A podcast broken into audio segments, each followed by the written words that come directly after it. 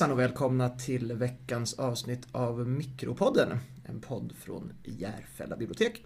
Idag är det jag, Jakob, som jobbar som kommunikatör här på Järfälla bibliotek, som sitter bredvid Jakob, som är bibliotekarie på Jakobsbergs bibliotek. Mm, jag har jobbat här på biblioteket i ett och ett halvt år ungefär. Och du, Jakob, har jobbat på bibliotek i ungefär tio år. Det stämmer, jag tog min examen tjugohundrasju och har jobbat sedan dess. Mm, under den tiden så gissar jag att det ändå har hänt en del historier värda att berätta om. Små anekdoter från livet här på biblioteket. Det finns även en hel del av dessa historier samlade i olika former på internet. Internet. Facebookgrupper, sajter. Det verkar finnas en, en lust och en vilja att dela med sig av de spännande saker som händer på ett bibliotek i mötet med människor. Det är ju en öppen verksamhet vi sysslar med, dit alla är välkomna, och det innebär att ibland blir lite lustigt eller extra spännande eller intressant. Jag har tagit fram några av dessa historier som jag hittat på nätet. De flesta av dem har faktiskt hänt på bibliotek i U S A. Jag tänkte testa på dig om det här är någonting du känner igen dig i. Jag börjar direkt med detta, och jag kommer nu läsa detta i jag-form. Jag är bibliotekarien i fallet. En pojke kommer in och frågar: kan jag använda en dator? Och, och förresten, det här jag har i handen är inte en dryck, säger pojken och håller upp en kopp. Jag säger: ja, det finns datorer då. Vad har du i koppen? En orm, säger pojken. Va? En levande orm, säger jag. Ja, jag hittar den här utanför och jag ska ta hem den, men jag vill bara komma förbi här först. Kan jag ha den i koppen medan jag använder datorn? Jag blir lite tagen av situationen och går med på det här. Visar pojken till datorn. Inser någon minut senare att det här var en jättedålig idé. Går bort till datorn och säger: förlåt, vi tillåter tyvärr inte djur här inom. Det inte är till exempel en ledhund eller dylikt. Du får ta ut ormen. Pojken går ut med ormen. Jag tittar från fönstret och ser att han efter mycket möda lyckas fösa in ormen i en buske utanför. Fem minuter senare kommer en man in på biblioteket. Hej, har du en hålslagare, säger mannen. E, ja, det har vi. Du får använda den här i informationsdisken. Får jag fråga vad du ska använda den till? Ja, jag hittade den här ormen utanför och har lagt honom i en burk. E, jag skulle använda hålslagaren så att han kan andas medan jag är här. Kan jag låna den? Det är en fantastisk historia. Jag tror...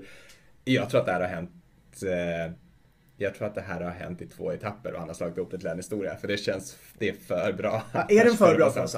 Det är nästan för bra för att det är sant. Jag tror att det kan ha hänt även med pojken, och det kan ha hänt med mannen, men kanske liksom med två års mellanrum. Men eh, levande djur som har varit större, har det dykt upp någon gång? Det är sällan. Det händer ju kanske att folk vill ta in en hund eller sådär, som inte är en ledhund då. En ledarhund heter det kanske. Det gör det nog. Eh, men inte speciellt ofta. En orm som man har hittat ute och vill ta in har jag aldrig varit med om. Det händer ju ibland att en geting flyger in genom ett öppet fönster eller sådär också. Men det kanske är en annan, en annan kategori av historier. Kanske. Hur löste ni det då? Ja du, säg det. Den flög väl ut igen. Vi går på historia nummer två. En låntagare har en väldigt stor hög med böcker som hen ska återlämna, och biblioteket är precis på väg att stänga. Och jag då ser att den här personen har lite problem med att lämna tillbaka dem. Då säger jag: jag kan hjälpa dig med det där. Nej, jag vill göra det själv. Eh, ja, det är bara så att datorerna är programmerade att stängas ner när biblioteket stänger för dagen. Och de är på väg att stänga ner nu, så jag kan hjälpa dig här borta vid informationsdisken och lämna tillbaka böckerna. Personen fortsätter själv att försöka lämna tillbaka dem, men det går inte så bra.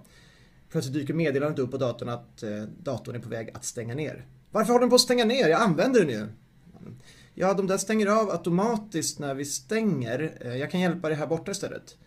Så du säger att du inte vill att mina barn ska läsa? Just precis. Så det var ju en tolkning. Det var en tolkning. Eh... Ja, men sånt där händer väl hela tiden. Mm. Jag vet inte, det kanske inte det här slutknorren där var väl det som fick den att bli en, en liksom varje dags händelse till en varje vecka händelse kanske. Men eh, ja, teknikstrul, teknikstrul och eh, människor som förargar sig och tar det personligt. trots förvarningar. Det, så, sånt sker. Det händer. Mm. Vi provar en sista liten historia då. Låntagare säger, hur mycket kostar det att hyra den här boken? Om du har ett bibliotekskort så är det alldeles gratis att låna, säger jag. Hur mycket kostar det att hyra en cd-skiva då? De är också gratis, säger jag. Låntagaren skakar på huvudet och går till dvd-avdelningen. Han kommer tillbaka till disken. Eh, hur många dvd-skivor kan jag ta och vad kostar det? Ja, du kan låna fem åt gången och det kostar ingenting om du inte lämnar tillbaka dem för sent. Då är det en liten förseningsavgift. Låntagaren ser förvirrad ut. Ja, jag kan bara inte förstå varför ni gör det här om det inte finns några pengar att tjäna. Well, lycka till med det.